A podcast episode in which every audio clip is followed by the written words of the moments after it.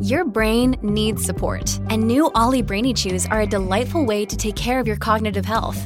Made with scientifically backed ingredients like Thai ginger, L-theanine, and caffeine, Brainy Chews support healthy brain function and help you find your focus, stay chill, or get energized. Be kind to your mind and get these nootropic chews at olly.com. That's O L L Y.com. These statements have not been evaluated by the Food and Drug Administration. This product is not intended to diagnose, treat, cure, or prevent any disease. When you need mealtime inspiration, it's worth shopping Kroger, where you'll find over 30,000 mouthwatering choices that excite your inner foodie. And no matter what tasty choice you make, you'll enjoy our everyday low prices, plus extra ways to save, like digital coupons worth over $600 each week. You can also save up to $1 off per gallon at the pump with fuel points. More savings and more inspiring flavors make shopping Kroger worth it every time. Kroger, fresh for everyone. Fuel restrictions apply.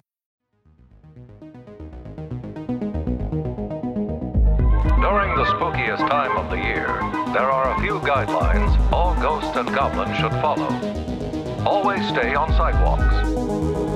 Never go to a stranger's house. And never go out alone.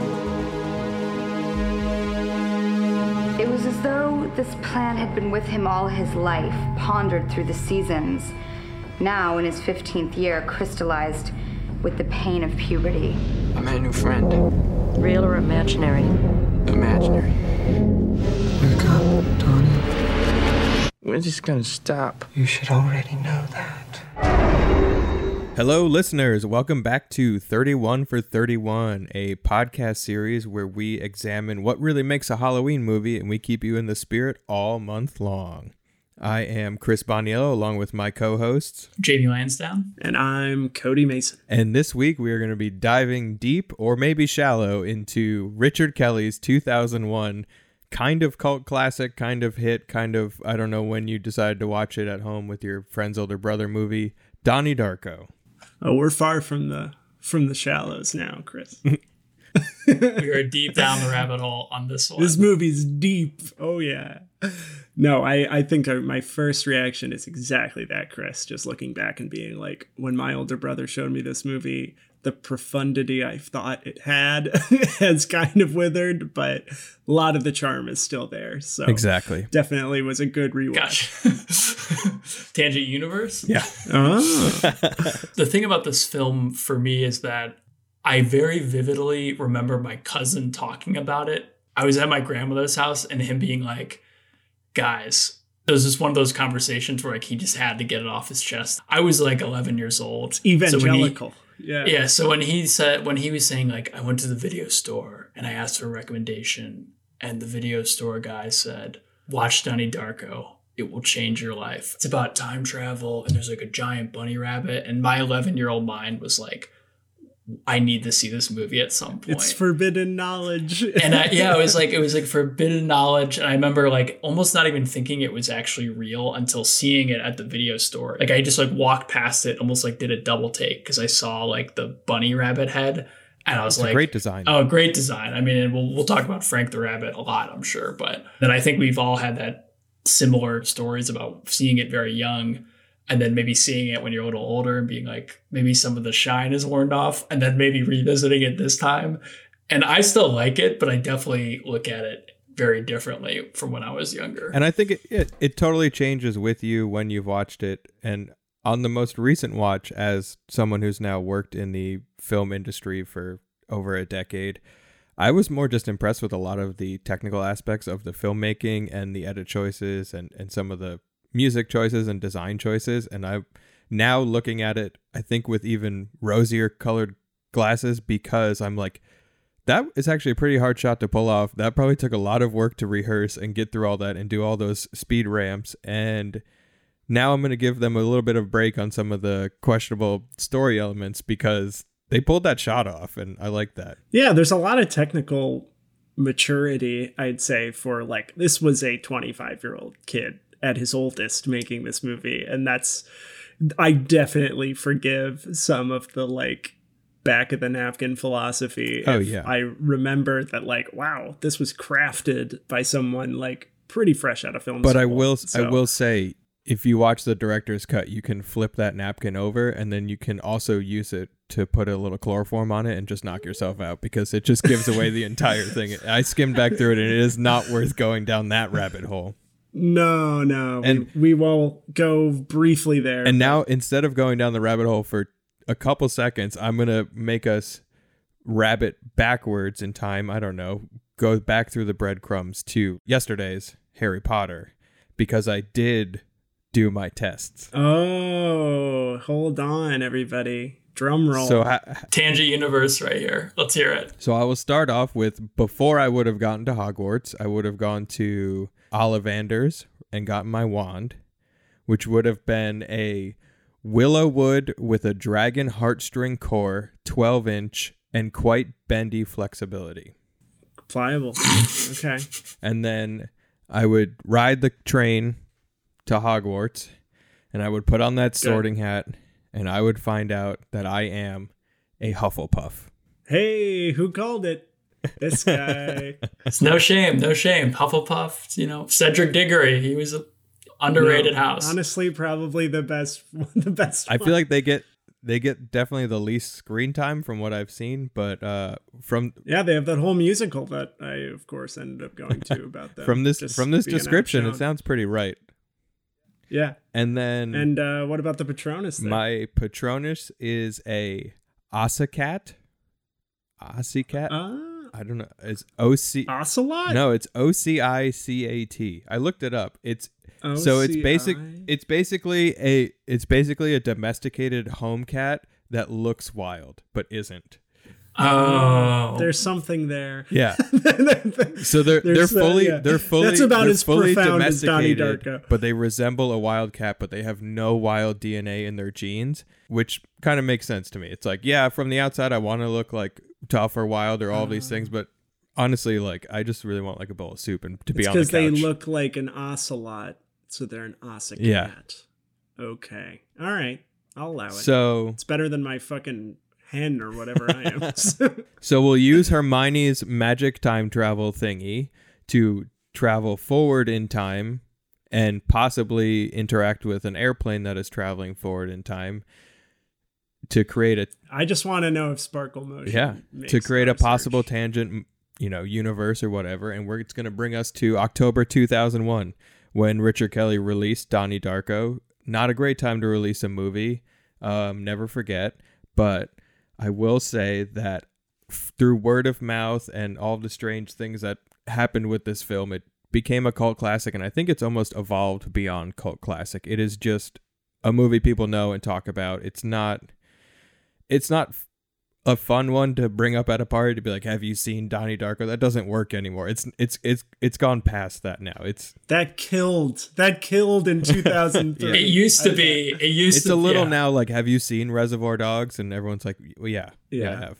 Yeah, it, it's ranked as like the second. You know, Empire did a list. And I think it's ranked as like the second greatest feat of indie cinema of like the last whatever years or whatever behind Reservoir. I mean, so I feel yeah. like there's a certain that's the I think that's probably more of the clout it has now of just like a thing that willed itself to exist with such a point of view and like such a weird log line versus something that deserves to be weighed against all of film history as like one of its biggest profound moments.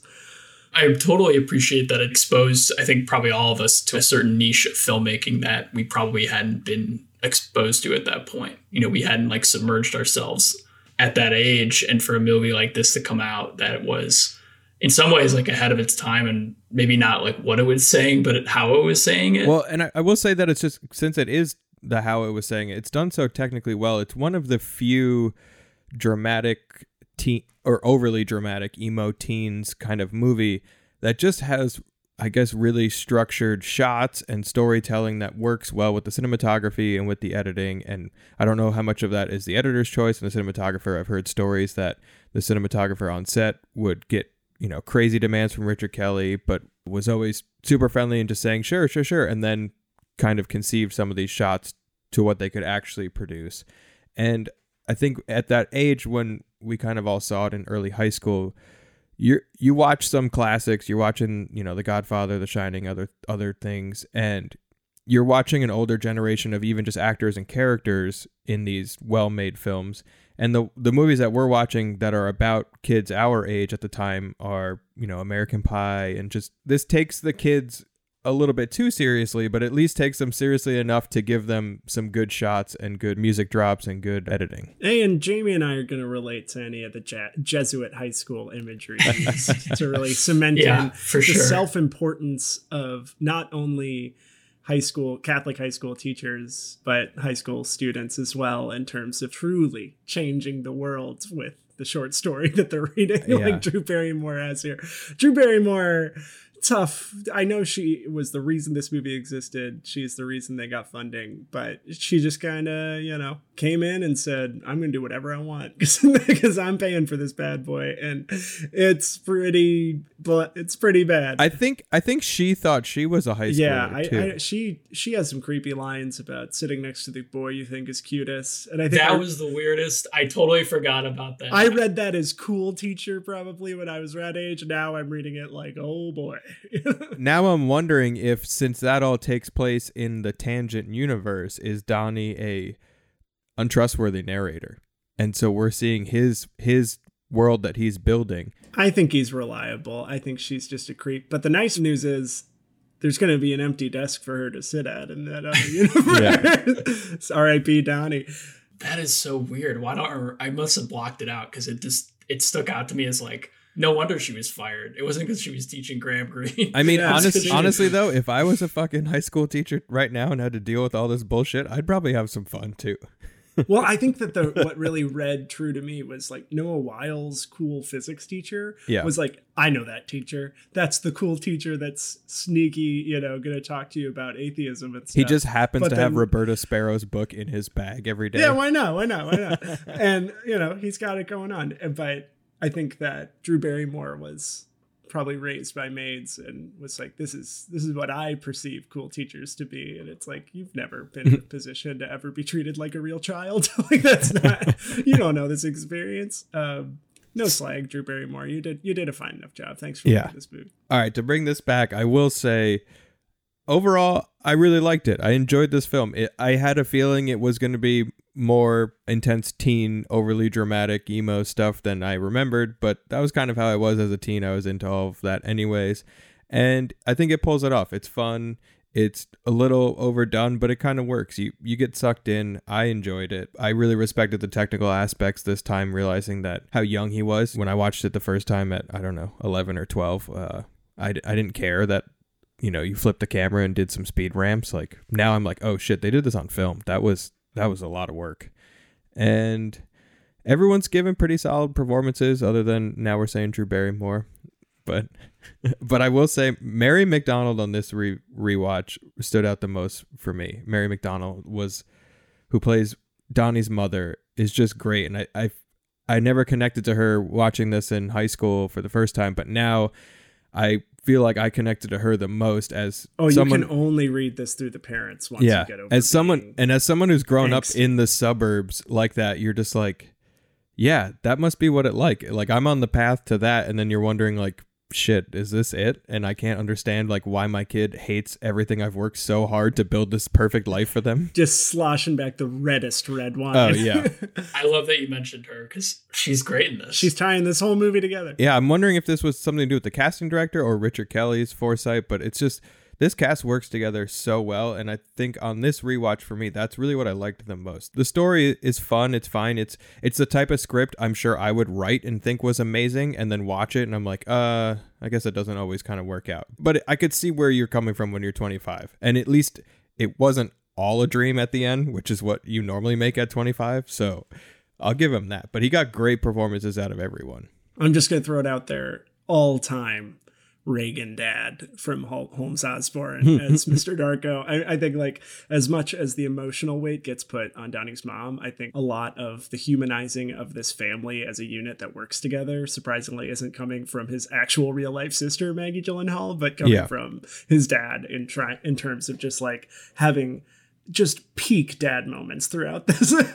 the dad like you know the scene in the car he totally cannot connect to him when he's they're joking about how they can't talk about the engine that doesn't exist but then he has this moment and snaps back and says but you know you could tell your therapist because And you, you see this vulnerability in him that I have no idea how to deal with whatever is going inside this kid. But like I've got this big house and all these other problems that I'm trying to take care of and like I just want to at least be here though, which is is nice. He he understands that he doesn't know enough and he's at least trying. And none Yeah, like not like the least ammunition to be angsty. Yeah. In this, I mean, they're not voting for Dukakis, so screw them. But like, you know, I think they are just like almost saintly parents, which almost kind of drives against it a little bit. A lot of the characters are literally called the Antichrist, and then they are the Antichrist, you know. But I, you know, and the bully, the bullies are murderers, and Seth Rogen, you know. So I, I think that is a result of and it- racist. Yeah, oh yeah, for sure. I mean, well that that's an area that we could dive into a little bit too because that's that's aged even poorer than it was at the time, but I think a lot of the characters are just stand-ins for Yeah. true archetypical examples of things which, you know, is a maturity Yeah. in writing kind of not to go too far down that tangent of that stuff not aging well, but I do have a bit of an issue with the idea that it doesn't age well because kids are shitty. And like especially teenage boys are shitty where I'm I'm worried that future films or films people make like we can't make teenage boys as shitty as they actually are because it it is racist, but I I believe that kids like that would be that shitty. Yeah, no, no. I think like it's all about how you structure it, and it's about how you can like flesh out those characters later. And I think like Donnie's two best friends are just like horrible, racist, like we would call them Trumpy nonsense people, MAGA people now. And Look at their beautiful houses. Exactly. They're calling people horrible names. They're being super racist. And like at times they then go from that to waxing goofy poetic about, you know, Smurfs. sexy smurfs and stuff like that. So it's just like they're played more as comic relief. Yeah. Played more as like, ah, you know, these scamps when they, you know, get, and Yeah. it's like, oh, you know, they're as opposed to what I think will happen, you know, on the I mean, uh, yeah, a Chris, is twenty a like- twenty five year old does write kind of one dimensional characters. I am finding. yeah, and he's proud. Well, the romance between Donnie and Gretchen just com- fell completely flat for me, which I don't, I didn't remember. Yeah, I was really trying to think like was there were there deleted scenes between the first and 19th date where they're supposed to have a relationship that works? yeah, it kind of like jumps. I mean, he basically asked her out on the first time they're meeting, Yeah. like walking home, and then she's like, "Okay." Uh, after telling him that his mom was stabbed by her father, Yeah, and it's a pretty like it just felt like there. it. Yeah, it was just like they just did not. For me, like the chemistry between them was never really true. Near accosted by bullies. And for him to also- n- near murder, real Yeah. romance. and then for him to also be shooken up enough about her death to kill Frank. Although I don't know if that was because like Frank needed to die to go back in time. I think and- that was a neat like this all everything Connects. is everything man kind of moment. Yeah. And But- um, I mean, there's so many questions about what the hell this movie's about, and I understand. I haven't watched the director's cut, and I'm almost afraid to. As much as I kind of want to know these answers to the narrative, Don't. I also feel like I think part of the You the can watch the director's film- cut if you literally just like reading what's happening. Yeah. I mean you could do a Wikipedia dive, which would be more productive. But I mean Yeah, my, my if wife you do the out- work, it's more fun. my wife walked out and saw like the last scribbles of Frank's face as before the credits rolled and was like, "Oh, I saw that. What's that movie about again?" And I tried to wrap it up in like three or four sentences, and I was like, "Kid dodges an aircraft carrier, gets thrown into an alternate universe." Has prophecies about how he has to save that universe. Might be a Does so superhero. by resolving, yeah, has superheroes with powers within that universe and a bunch of prophets that are the people that die in that alternative universe.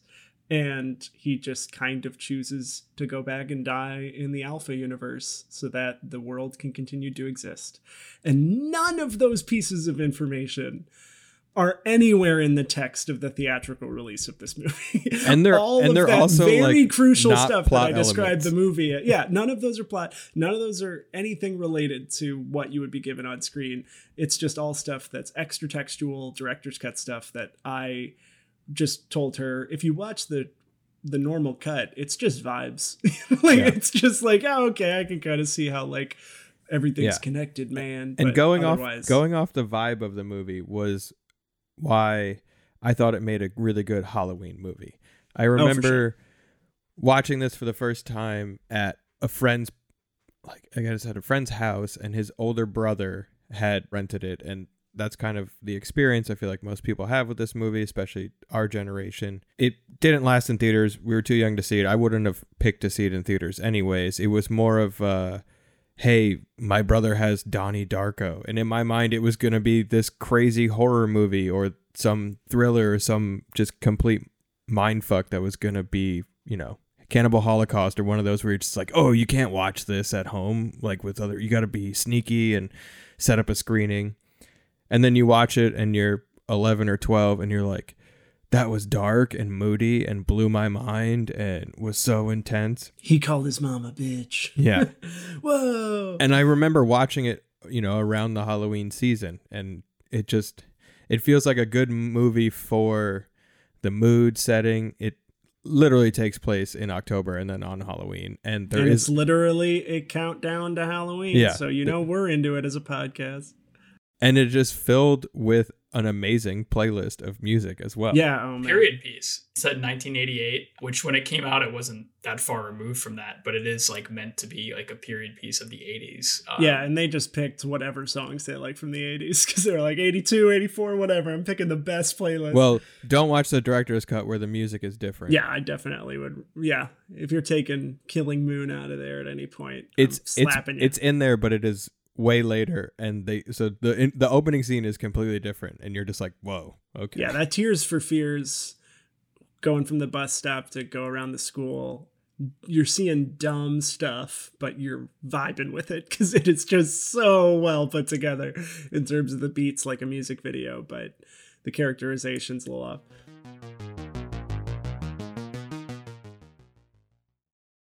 Another day is here, and you're ready for it. What to wear? Check. Breakfast, lunch, and dinner? Check. Planning for what's next and how to save for it? That's where Bank of America can help. For your financial to dos, Bank of America has experts ready to help get you closer to your goals. Get started at one of our local financial centers or 24-7 in our mobile banking app. Find a location near you at bankofamerica.com slash talk to us. What would you like the power to do? Mobile banking requires downloading the app and is only available for select devices. Message and data rates may apply. Bank of America and a member FDIC.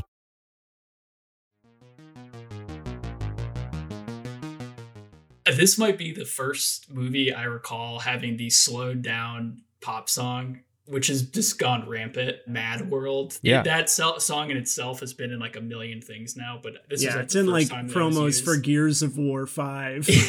but yeah, I mean, like, that's the kind of thing that, you know, in that moment in 2001, you see that and you're like, wow, okay. There's that is a nice, pronounced creative choice that is really vibing with the scene where everybody's waking up in an alternative universe and having dreams about what Donnie did for them in another universe. And it's that's kind of profound. That works. Now, if you watch that and you had no context into kind of that being the first of many moments like that, you would just be like, oh, this is kind of played for camp. This is just dumb. But, you know, I, I think a lot of moments like that hit me throughout this that are like, this isn't as hackneyed as it comes across. I need to remember that as much as I think of this movie as kind of being modern or kind of being like not necessarily a, a classic from 20 years ago. It's 20 years ago now. I like I have to remember that a little helpful, but you know, we're getting we're getting old. we're kind of taking some shots at it, but I think this movie has a certain magic to it and a draw about it. I mean, it is literally 20 years after it's come out, and we're still talking about it, as much as maybe it's aged poorly in some areas. But Yeah, and I think it's just a, a big part of it is that it does ask you to react to it the way that we did when we were teens. Like it Yeah. does think that it's biblical. It does think that it has epic scale.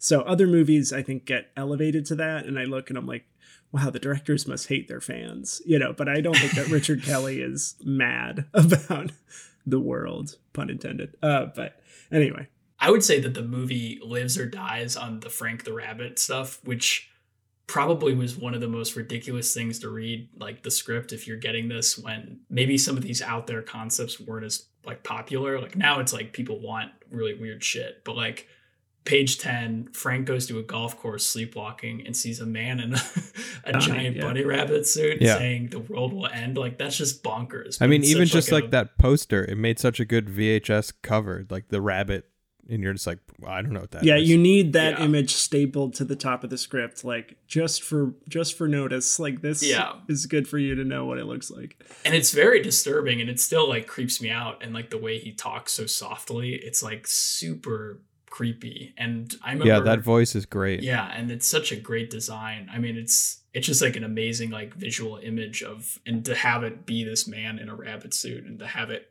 eventually connect like with halloween and everything And he never does anything particularly scary. Like there's only one jump scare in the movie, which is just him still just seeing him stand there. And I think that's, uh, you know, my favorite spooky things are always the things that can just literally stand in plain space and just still have that atmosphere around them rather than having to actually like attack or do anything. Kind of coincidentally picked it that it happened to be the 20th year anniversary because there's actually been like a lot of oral histories and like Yeah. retrospectives around this film They just did a 4K restoration. Yeah, and so I was reading a lot about it leading up to this podcast, and they talked about like the first time they did the the Frank the Rabbit scene and how if this didn't work, the whole movie was not going to work, and how like when they put the costume on and like everyone just got so like tense because it was so creepy, and then he was like. He kind of like breathed a, sigh of relief. It was like, all right, this is gonna work. Yeah.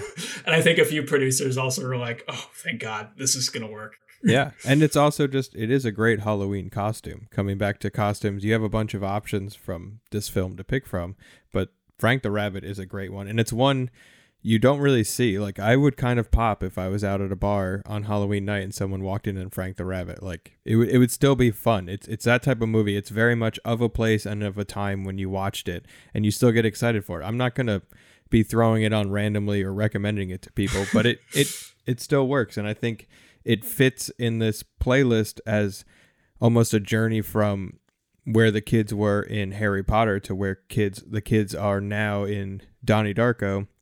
There's this mix of hitting ages between when trick or treating is cool and you're starting to become a bit of an older kid like where the ages are where they are in Harry Potter to now you're not really having real Halloween parties yet as an adult where you like want to get drunk and party hard. These are still high school kids just wanting to party, but they're still too cool for trick or treating or going out. They haven't aged up and regressed back into the we need to have a really cool costume drunk party. I mean, Donnie's just wearing a skeleton shirt and a hoodie. Like, Wa- Was he also the first person to popularize the uh, the skeleton shirt? Because I felt like every kid that wore that was like the hipster in the group who Yeah. wore the skeleton. I feel like shirt. that made its round in the 80s a little bit, but still, it was it's a vibe. It's a vibe. Also, Chris, I I'm surprised your roommate, who Cody, if you don't know Chris's room, old roommate, I should say, was like infamous for his elaborate costumes for Halloween. Did Yeah. not do a Frank the Rabbit at some point. I'll I'll send you some. I feel like Frank the Rabbit is almost too simple for him. it's true. You love true. to see the guy come in as Frank the Rabbit, but the one thing I will say, you know, Frank the Rabbit. But I will a- suggest that to him. Yeah, could work with the eye. Maybe that could be a costume. But I, feel mean, he would the, do that. uh, He does prosthetics. Like it would be cool if you took the the Frank the rabbit helmet off and you had the bullet yeah, eye. oh, you think this is cool? I'll well, oh, not to mention, really not to mention, he did that for a living. Remove eyes. oh shit! I didn't. I should have made that connection, but that's totally true. That's what he does for a living. He removes dead people's eyeballs. Like Oh, it's so it's so on the nose. I how did I He can miss do it that? himself. I fucking that bus that bus was coming right at me. staring at us right in the face. Um, But yeah, I would say like that's one thing you can never hold against this movie. Like that's just still cool. That's just a great image. That's just still gr- a great mock up for that mask. So you never really would hate to see anybody dressed up in that for Halloween. However, I would say if you ever see somebody roll up their sleeve and there's a fucking Frank the Rabbit tattoo on, you're kind of like.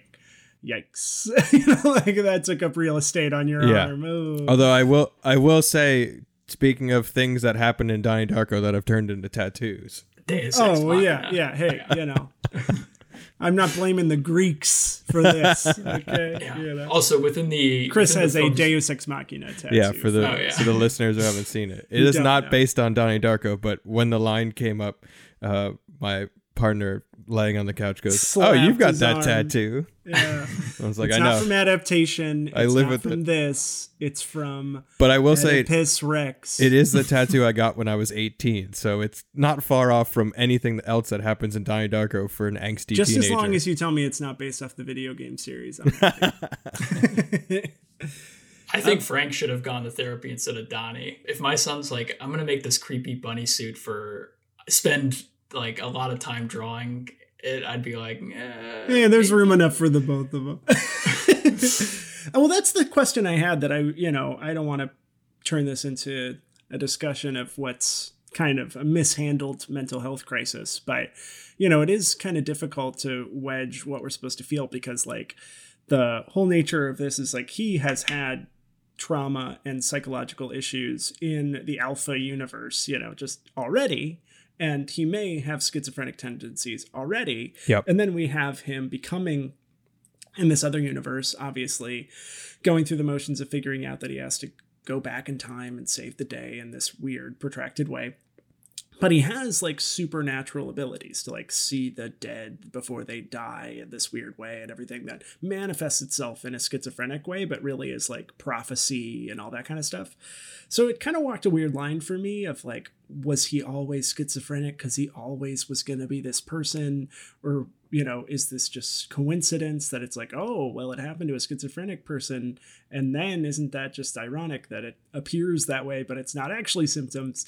That's where I was like, ah, this gets into really messy mental health areas, you know, yeah. and that's kind of how they leave this psychiatrist character. Well, it is the 80s. Like, yeah, just throw a pill at him. But yeah, yeah it kind of leaves the psychiatrist like looking at herself like he was right all along, you know. But it's like, ah, you know, is that is that good? well, if you know. haven't seen the director's cut, which I know you true, haven't, true. there is a terrible scene that I'm glad is not in the final film where the psychiatrist reveals that Donnie's just been taking placebo pills the whole time what the fuck? She was Got awful. It. Got it. That's awful. tough. That's tough. not a good therapist. I do remember that.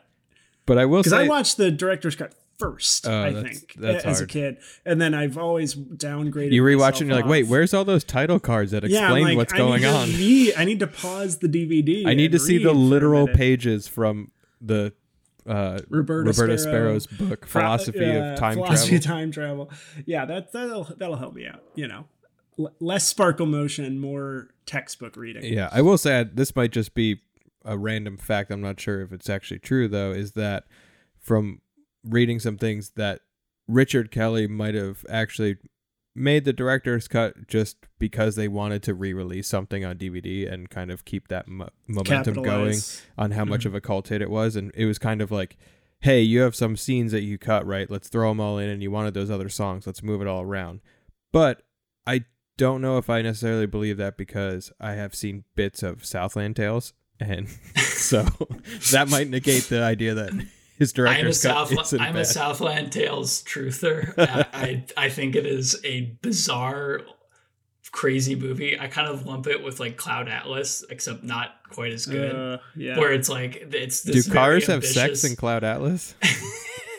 you wish.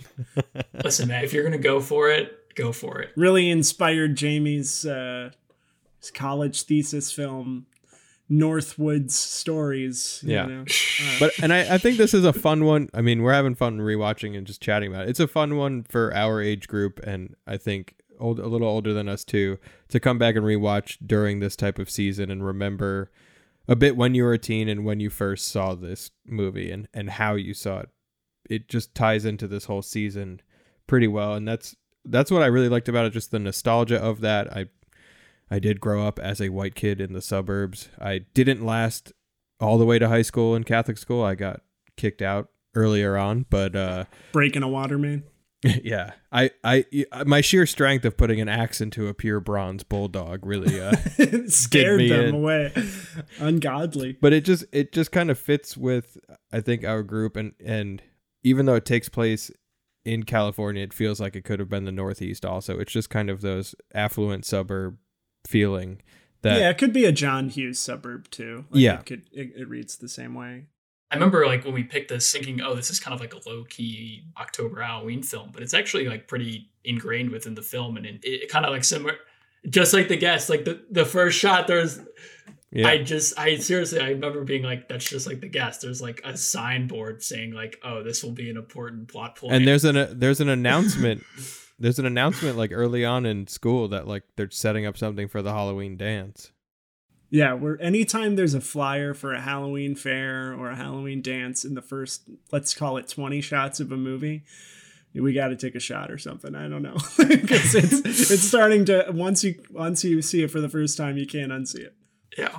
So it was good to see that, and it was it yeah, it kind of just made it even more so like revisiting it, like remembering like oh wow, this actually is very much like of the season, even though it it's hardly ever on any like watch it for Halloween list. So yeah, and I think like it it's just steeped in what yeah. we kind of have defined Halloween to be yeah. as just kind of atmosphere. And I know he wrote it in the 28 days leading up to Halloween, so he was just kind of like, well, I'm in this mood anyway. And I think a lot of that just kind of seeped its way into it in terms of just the way that it ends up being probably more of a horror movie than it has the right to be, paced out a little bit more in a it, for creeps and atmosphere rather than like let's just yeah. get back to the time travel McFly kind of stuff. The thing that we should continue to keep inventory of is just like how each different type of movie portrays what the big Halloween event is in the movie, if there is one. And I think this one is a very good example of like this Halloween night really feels like a Halloween night. Yeah. Not only is it a good house party with good costumes, but you That's literally get the Stranger Things shots of kids in costumes on Halloween on bikes with flashlights going to solve a mystery. And I was like, and I love that it's not done scenes, up yeah, it's just like that's that's the vibe. That's like check check check. That's what we're going for here. But you know? but I mean, there are you know pretty heavy needle drops in it, but it's not it's not screaming. We're a Halloween movie that takes place in the '80s. Here's the crazy synth sound when the kids get on the bike. It's much right. more. It just happens to be in the '80s. Yeah, and it I, feels very lived in. Yeah, like in an actual like. And I I think I even when I saw it when I was a kid, I didn't even pick up that it was in the 80s. It was only when I saw it in like college where I was like, oh, this is in the 80s. Like it just, it's when not was Dukakis around? Yeah. yeah. I mean, yeah. I mean, when I was 11 or whatever, I was like, I don't know what the fuck. Like, is that guy running now? I wish. No, anyway. I mean, I don't know still to this day, how does one suck a fuck? How does one rock us Dukakis? Um, but yeah, I, I think the my last takeaway about it was really just like going back and being happily surprised and why I would recommend this as a good Halloween watch of that mood is still the same watching it. Like I, I think you, it gets wordy, especially if you watch the director's cut, it gets explainy or the things that need to just, be explained just are just don't. left weird. Just don't watch just don't do it. Cut. If you just watch it for either finding out for the first time if you never caught it or just kind of replugging into that sense of kind of cool dread i guess is like the mix it's going for. Um, it'll still hit and i was pleased to see that that still had that impact on me and a lot of the moments still like really shone as they did in the past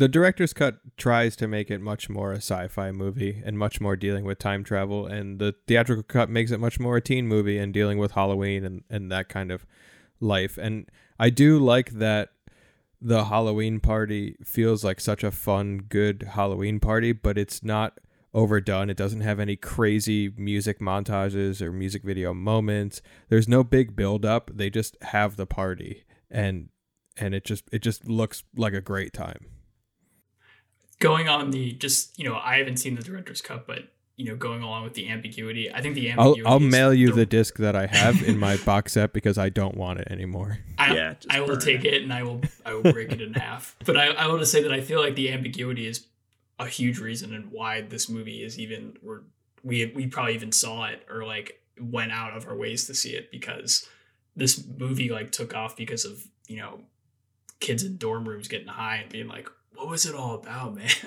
Yeah, like, uh, or, or older brothers saying like, not no slag to my older brother, he didn't do this, but just being like, oh, you didn't get it, you know, like yeah. it's all it's all there. It's like it yeah, literally yeah. isn't all there. like, come on, and which works. I think that's yeah, which works, and I think I got enough to be like to make an opinion and have a theory about what was going on and. I'm happy with that. Yeah, the, the theatrical cut of Donnie Darko is what I want the actual cut of us to be. Yeah, just yeah. A hor- I would say Halloween movies or horror movies are, you know, nine times out of ten best done when you can leave it with at least half of it still not being fully explained. You know, you can just still have that layer of like Hellraiser's, I guess, a thing. Sure, you know, like oh, ghosts show up at that place. Fine, because it's just not Michael Myers isn't her sister or her brother. yeah. like just it's not asking you to activate that half of your brain. It's trying to go into the more primal, like just feel this atmosphere and we'll take you for that ride, not like quiz you later. Yeah. And I like, had- I what's, had a- what's the living remnant's name? Yeah, it's like no no no, Yeah. director's cut. Get I had here. I had a smile on most of the time in this movie. It's just it's fun. It's nostalgic. It's like when you put on a blink an old Blink One Two album or something. You just you know it. You have fun. I will say like a small nitpick is yeah some of the effects don't work as well anymore and they definitely should get rid of that eye bulging shot because that is awful. Yeah, I don't know about pretty that waving uh, or, or Finger, beckoning yeah, finger. I beckoning was like. I looked at it and I was like, I wonder if they're going to do a beckoning finger shot because they didn't do that, right? And then they did it, and I was like, oh yeah, that's why I remembered that. Okay, got it. The astral projection coming out for your future movement is just kind of playfully cartoonish as well. I don't mind that, but the buggy eyes when the projection of Jena Malone's character reaches him is like too much. It's it's, Yeah. it's bananas. It, it looks so bad. I don't know how I, anyone was like that needs to be in there. I was like, it, it, this does not work. Also, how do you sleep through Evil Dead? It, immediately. But what Not- a double not- and what a double like, billing. They haven't gotten to the fucking ca- No. cabin. Oh yeah, and then it's it's Last slated Temptation as of the Halloween Christ. double feature. Last Temptation, real spook fest with Harvey Keitel Not- as Judas. Not a Halloween watch, I will say. Yeah, I, I- you know I did watch it with friends on Easter in college. he And is that- risen. Yeah, we we thought it was going to be funnier. Yeah, the Harvey So- Keitel scenes with the with the you know Caiaphas are, are worth the laughs. The rest of it is just uh you know for another podcast. So I'm going to ask this question: Have either of you seen S Darko? I Starko. I remember watching the trailer and being like, yeah, I'm gonna pass on this one. So after watching it, uh, Emily and I did put on the trailer for S Darko, and we were both just like, "What the hell is this?" It it looks like if Lifetime made the made S Darko and then sold it to Spike, and they're like, "We need to make this for guys," and it's just ridiculous. Like it's so it's Frank so bad. the rabbit with big breasts. and I know that Richard Kelly had nothing to do with it. And yeah, just kind of like one of those, hey, production company folded. Do you want this? Sure. I hope alright. I hope he made some money off it. That's the only thing, and I hope. Yeah, I never he's- caught it. I he he has to have made made some commercials and some other stuff. Some like I, I just want want to know how his like actual financial state is. He's good. He's good. You think he's good? I think he's good, and I, I do think you that bought his box set. He's Yeah, enough enough uh, like you know enough college students bought this for sure. I mean, He, Arrow no, Arrow he- is putting he out a also really made nice the 4K. box in 2009. So I think we need to remember Cameron Diaz in the you know Twilight Zone adaptation. With the Oh, I remember and- seeing that trailer, but I have no idea what that movie was. Oh, it's the one where it's would you press the box to get a button and get a million dollars? You get a million somebody in the dollars, world right, yeah, dies. It's that premise, but they, Oh. they actually they did it. They he did ki- it, man. He kind of came full circle because this this movie's almost kind of like uh, Donnie Darko's like almost like a more mature Twilight Zone episode. So for him to like kind of go back and make one later on, like an I can actual make an argument for not as mature as a good Twilight Zone episode, but that's me being a Twilight Zone fan, and you know, It's Button it's, Button by Richard No, Matheson. Donnie, I guess- I guess- Darko is if My Chemical Romance made It's a Wonderful Life. hey, they made Umbrella Academy, right? Like we're Yeah. good. They they know how to vibe it out. Yeah, I guess I use mature. They got as, like, range, Chris. They got And No, An that's that's just Gerard Way. I'm saying the whole band had to come together and write a script, Okay. and this is what we got. This is what we Yeah. got. Yeah, they they're weighed down, so to speak. But uh no, I I did not see S Darko, and um I will I I don't plan to I think see I'll it. read the Wikipedia synopsis just to see how wild it. Just but- just watch the trailer. The trailer gives away the whole movie. It's like three Good. minutes long, and it gives away so much. And there's just so much ridiculous things happening in it. I like. I just have that. no idea what it is. I almost want to watch it as like a let's just like get really high and order tacos and laugh at this movie. I mean, They did get I'm the same not- actress. Yeah. It's Yeah. Samantha Darko, same Samantha Darko, like grown up a little bit, as as Darko. So, and I do really mean, want to work on getting my voice more like Frank's. I like the voice. It's soothing until it's not. You know. I'm but, sorry. Ooh, that was good. That was good. Yeah, I'm Yeah, working. Jamie's on it. got do it. do the 28 days. Do it. Do it. It's 28 days until the day. No, you like, lost it. a- You got It's a, it's No, kind you- of it's a version.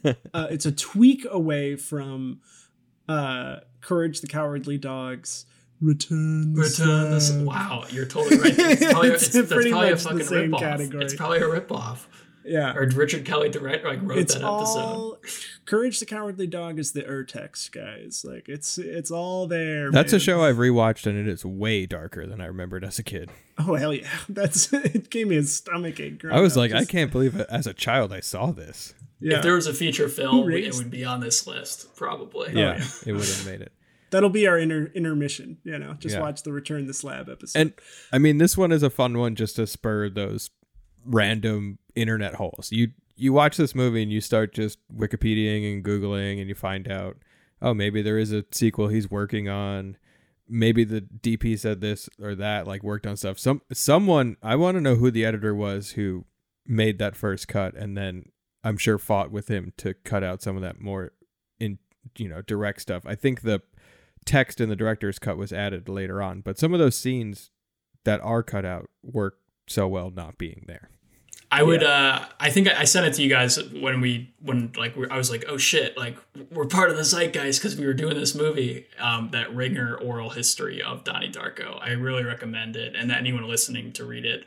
It is a fun insight into like after watching this film, read that and you get some a fun insight into the making of the film and like how a 25 year old was actually able to like get this produced and directed will himself this into existence? That's yeah, really cool willed story. into existence. And I think above all else, I think we I appreciate that he was given a shot and he did make something that has endured in a way. And Yeah, it's, it's, I mean, it's this a is super better- unfair ending for his. I wouldn't call his career over, but like the the trajectory of his career, given his counterparts in that same time. If you want to talk about Christopher Nolan, who was like helpful making this, getting this movie a theatrical release in general, like you know, no one took a real moonshot on him to come back and do something big right after. It took like another five years to get scrapped together money to do Southland Tales, which And like never finish it, I guess. yeah, like is not really even a full movie. It like you know, it just I didn't it realize he like- wrote Domino in between that period.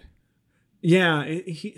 I don't know. Maybe I'm giving a lot The of Tony credit Scott movie. to someone who you know had a good first movie, but I No, feel it- like it- there it was just- growth potential. I believe it seems like he, he seems like the kind of director who if you're making this at 25 and you've got a good editor and a good producer on your team who are kind of, you know, pulling away some of the stuff. I'll just be on the record that Southland Tales gave us The Rock as a movie star. So I think we can all appreciate I don't know. that. I think that belongs to the rundown where yeah. I, I think the rundown is a very interesting part of film history where we dethroned Seann William Scott and we throned Dwayne the Rock Johnson. And the- Seann William Scott and is there's in a version Southland of reality. There's a tangent where that's flipped, and Seann William Scott is going to be president.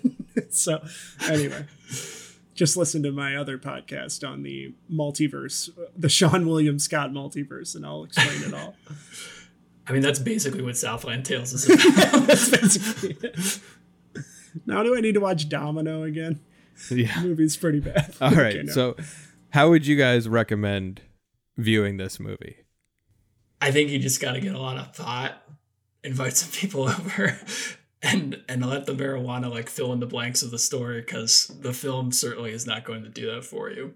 I think if you have people that you can really remember introducing this to you or people you introduced it to, I think you should watch it with those same people again if you have access to them, or at least set up as a, you know, a call after and watch it at the same time because it would be a funny thing to go over. Like, oh man, I remember this scene. I remember thinking it was so cool, and now I feel so lame for thinking that was so cool. But I think it's a fun thing to revisit.